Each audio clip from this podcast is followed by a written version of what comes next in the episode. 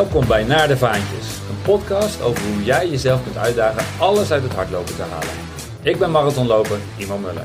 En ik ben Olympisch atlete Suzanne Krummens. Samen bespreken we alles over hardlopen, zoals training, motivatie en wedstrijden. Maar ook blaren, thresholds en hardloopspeeltjes. En over jelletjes, schoenen, GPS-data. Zijsteken, prehab. En soms dwalen we een beetje af naar koffie. Hoe haal je eigenlijk het maximale uit je hardlopen? En hoe ga je een beetje charmant naar de vaantjes? We spreken de meest inspirerende gasten. Van Olympische topatleten tot recreatieve lopers met een bijzonder verhaal. Onderweg leren we van experts op het gebied van voeding, training, blessures en mentale kracht. En gieren we om hilarische hardloopanekdotes. Dus haak aan voor een mooie, snelle en gezellige aflevering. Lekker meecruisen. Stiekem in ons kielzog. Net zoals dat ene hardloopmaatje dat nooit kopwerk doet. Zonder verzuring, maar met runners high. Kudo's voor iedereen. Want wij gaan samen helemaal naar de vaantjes.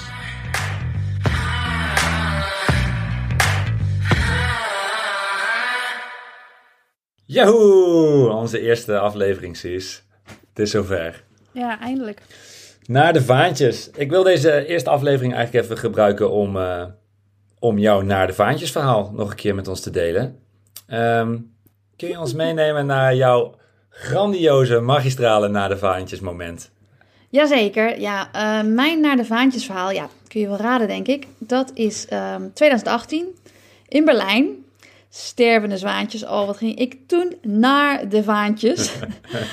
ja, nou, uh, dat was dus bij het EK Atletiek. En ik weet nog goed, die middag ging ik dus um, loslopen in Tiergarten. En ik weet nog zo goed dat ik, uh, het was echt een warme dag. Het was in augustus, 38 graden of zo. En ik liep door Tiergarten met brandende oogballen omdat het zo heet was. En ik weet nog dat ik echt nou, twijfels had. En niet wist of het wel goed zou komen die avond met de wedstrijd. En normaal is zelfvertrouwen um, zeg maar niet echt mijn probleem voor een wedstrijd. Dus um, ja, eigenlijk om een beetje te kunnen begrijpen waarom ik er zo in stond die dag, moeten we een beetje terug in de tijd. Want elf maanden voor die wedstrijd in Berlijn uh, liep ik mijn laatste wedstrijd van het 2017 seizoen. En dat was de Diamond League finale in uh, Brussel. En dat was vijf kilometer. En voor mij tijdens de wedstrijd viel iemand. En ik probeerde er omheen te stappen en ik sprong een beetje gek opzij. En ik uh, ja, wist wel op de been te blijven, dus ik viel niet. Alleen omdat ik zo gek opzij was gestapt, scheurde ik de peesplaat in mijn voet. En peesplaat, nou, zit onder je voet, dat is een beetje, ja, het is wel een langzaam helende structuur. Dus ik wist ook, nou ja, toen ik de diagnose daarna kreeg van, ja, dit is echt een hele lange revalidatie, dit gaat wel even duren. En dat was dus ook zo, dat duurde echt maanden. Um, eerst moest ik echt uh, nou, zeven weken of zo een uh, brace aan. En vervolgens kon ik uh, nou, wat in het zwembad gaan trainen. Echt aquajoggen met de omaatjes. Toen wat gaan fietsen, toen op de elliptical. En um, nou, de AlterG, echt zweten, echt zware trainingen. Uh, maar ik ging er gewoon voor, want ik had zoiets van ja, ik heb dit doel om volgend jaar in Berlijn te staan en daar niet alleen te staan, maar ook een medaille te winnen. Dus ik ga gewoon een plan maken en ik ga alles doen wat ik kan doen. Uh, alle alternatieve trainingen om zo fit mogelijk terug te komen en een limiet te lopen en daar te staan en een medaille te pakken. Dus ja, zo gezegd, zo gedaan. Ik uh, nou, ben al die maanden gewoon heel veel alternatief gaan trainen. totdat ik uiteindelijk in het voorjaar weer wat buiten kon gaan rennen.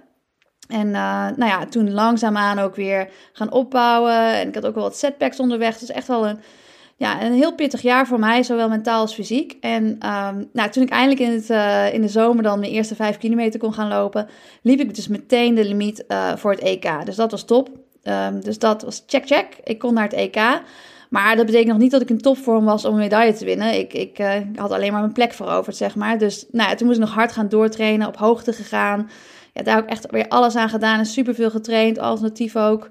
Uh, en ook heel veel ja, uh, pittige trainingen om, om me klaar te stomen voor, voor het toernooi.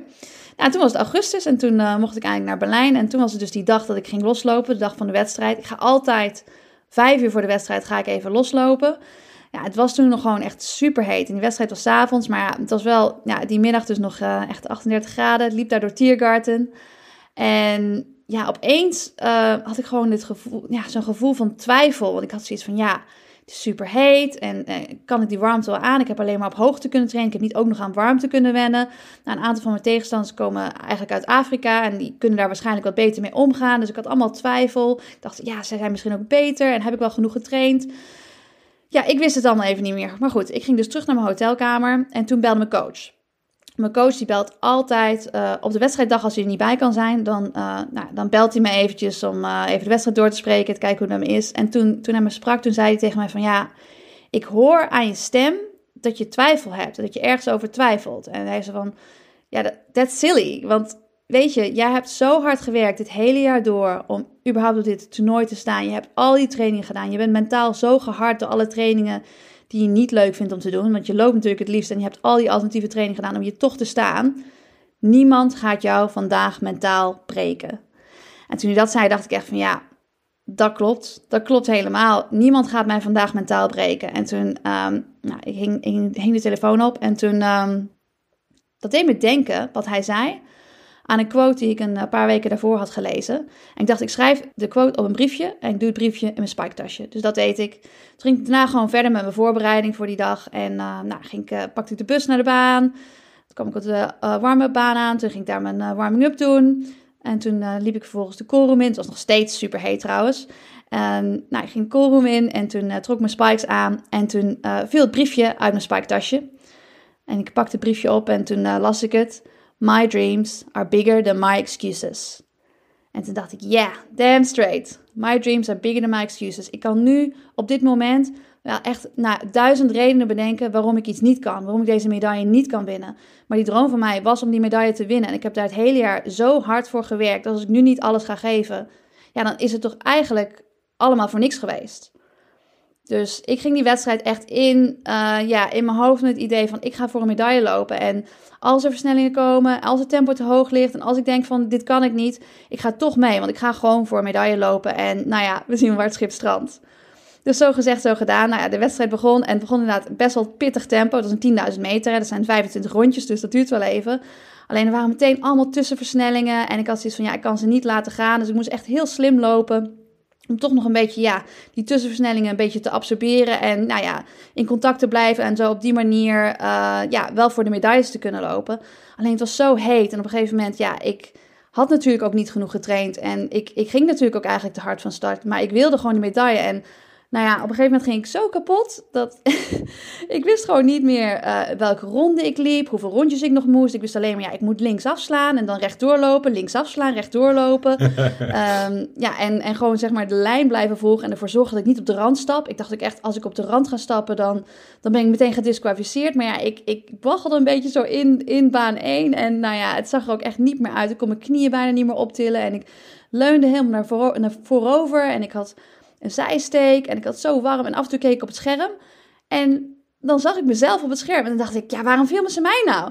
En, maar ja, ik, ze filmden mij natuurlijk omdat het leek alsof ik niet ging finishen. En ik dacht ook toen ik mezelf op het scherm zag, het lijkt net of zij niet gaat finishen. Dus nou ja, het was echt, uh, het, die laatste ronden waren zeker heel lang. En uh, ja, ik heb gewoon alles gegeven om, om een plek vast te houden. En op een gegeven moment uh, ja, was dan de bel voor de laatste ronde. En nou ja, ik denk dat het de langzaamste, de laatste ronde is die ik ooit heb gelopen op een toernooi. Maar uh, ja, ik wist mezelf zwalkend over de finish te gooien. Ja, toen viel ik meteen na de finish neer en toen uh, ja, was het de stervende zwaan. Maar goed, de stervende zwaan, helemaal naar de vaantjes en wel mooi zilver gewonnen. Dus dat was top. nou, mooi. Ja, dat was het zeker. En ik had me die dag ook echt zo enorm kapot gelopen. En ja, dat is natuurlijk ook wel, dat is natuurlijk naar de vaantjes gaan. Um, maar om je zo kapot te lopen, moet je wel echt, nou ja, extreem gemotiveerd zijn natuurlijk. Echt op een dieper niveau. En uh, in mijn geval was het natuurlijk omdat de weg naartoe zo zwaar was. Ik zoveel tegenslagen had gehad onderweg en er toch stond. Maar ik denk dat bij heel veel naar de vaantjes verhalen dat ja, die extreme motivatie, dat dieper niveau, dat is er. En dat is op een, een of andere manier gekomen. Uh, en dat kun je eigenlijk niet faken. En, en dat maakt het zo bijzonder. En of dat nou is omdat je tegenslagen hebt gehad, of dat je al heel lang een doel hebt waar je al heel lang naartoe werkt, of nou ja, voor jezelf iets wil bewijzen, of wellicht voor iemand anders loopt, dat maakt uiteindelijk niet uit.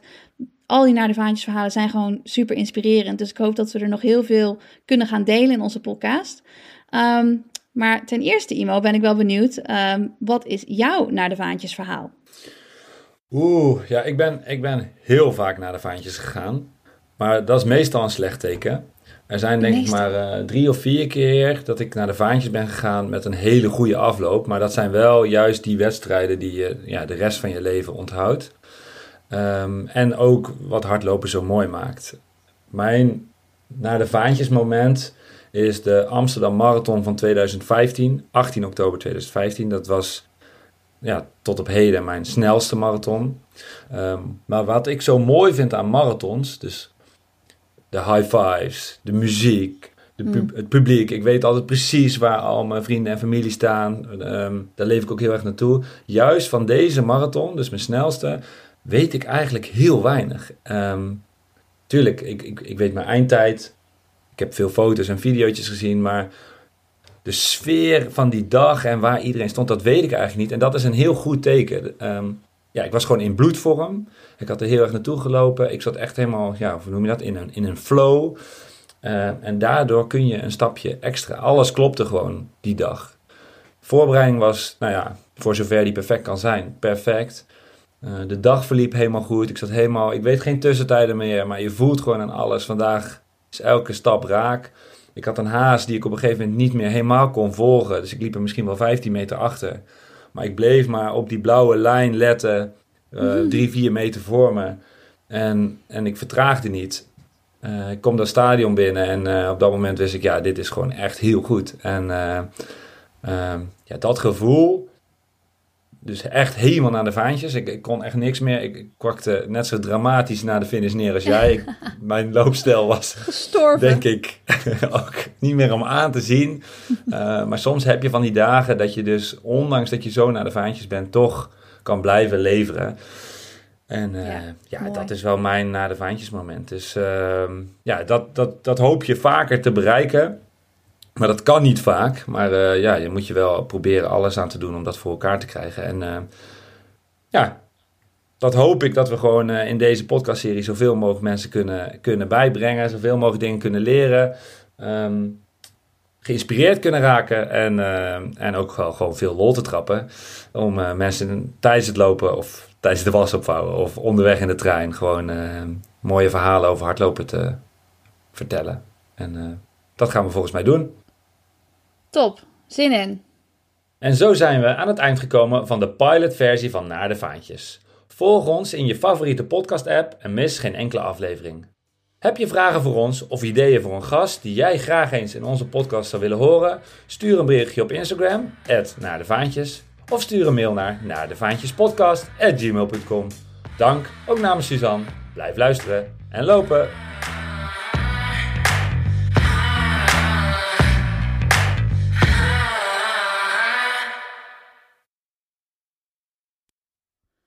Dag lieve zwaantjes. Snel weer naar de vaantjes.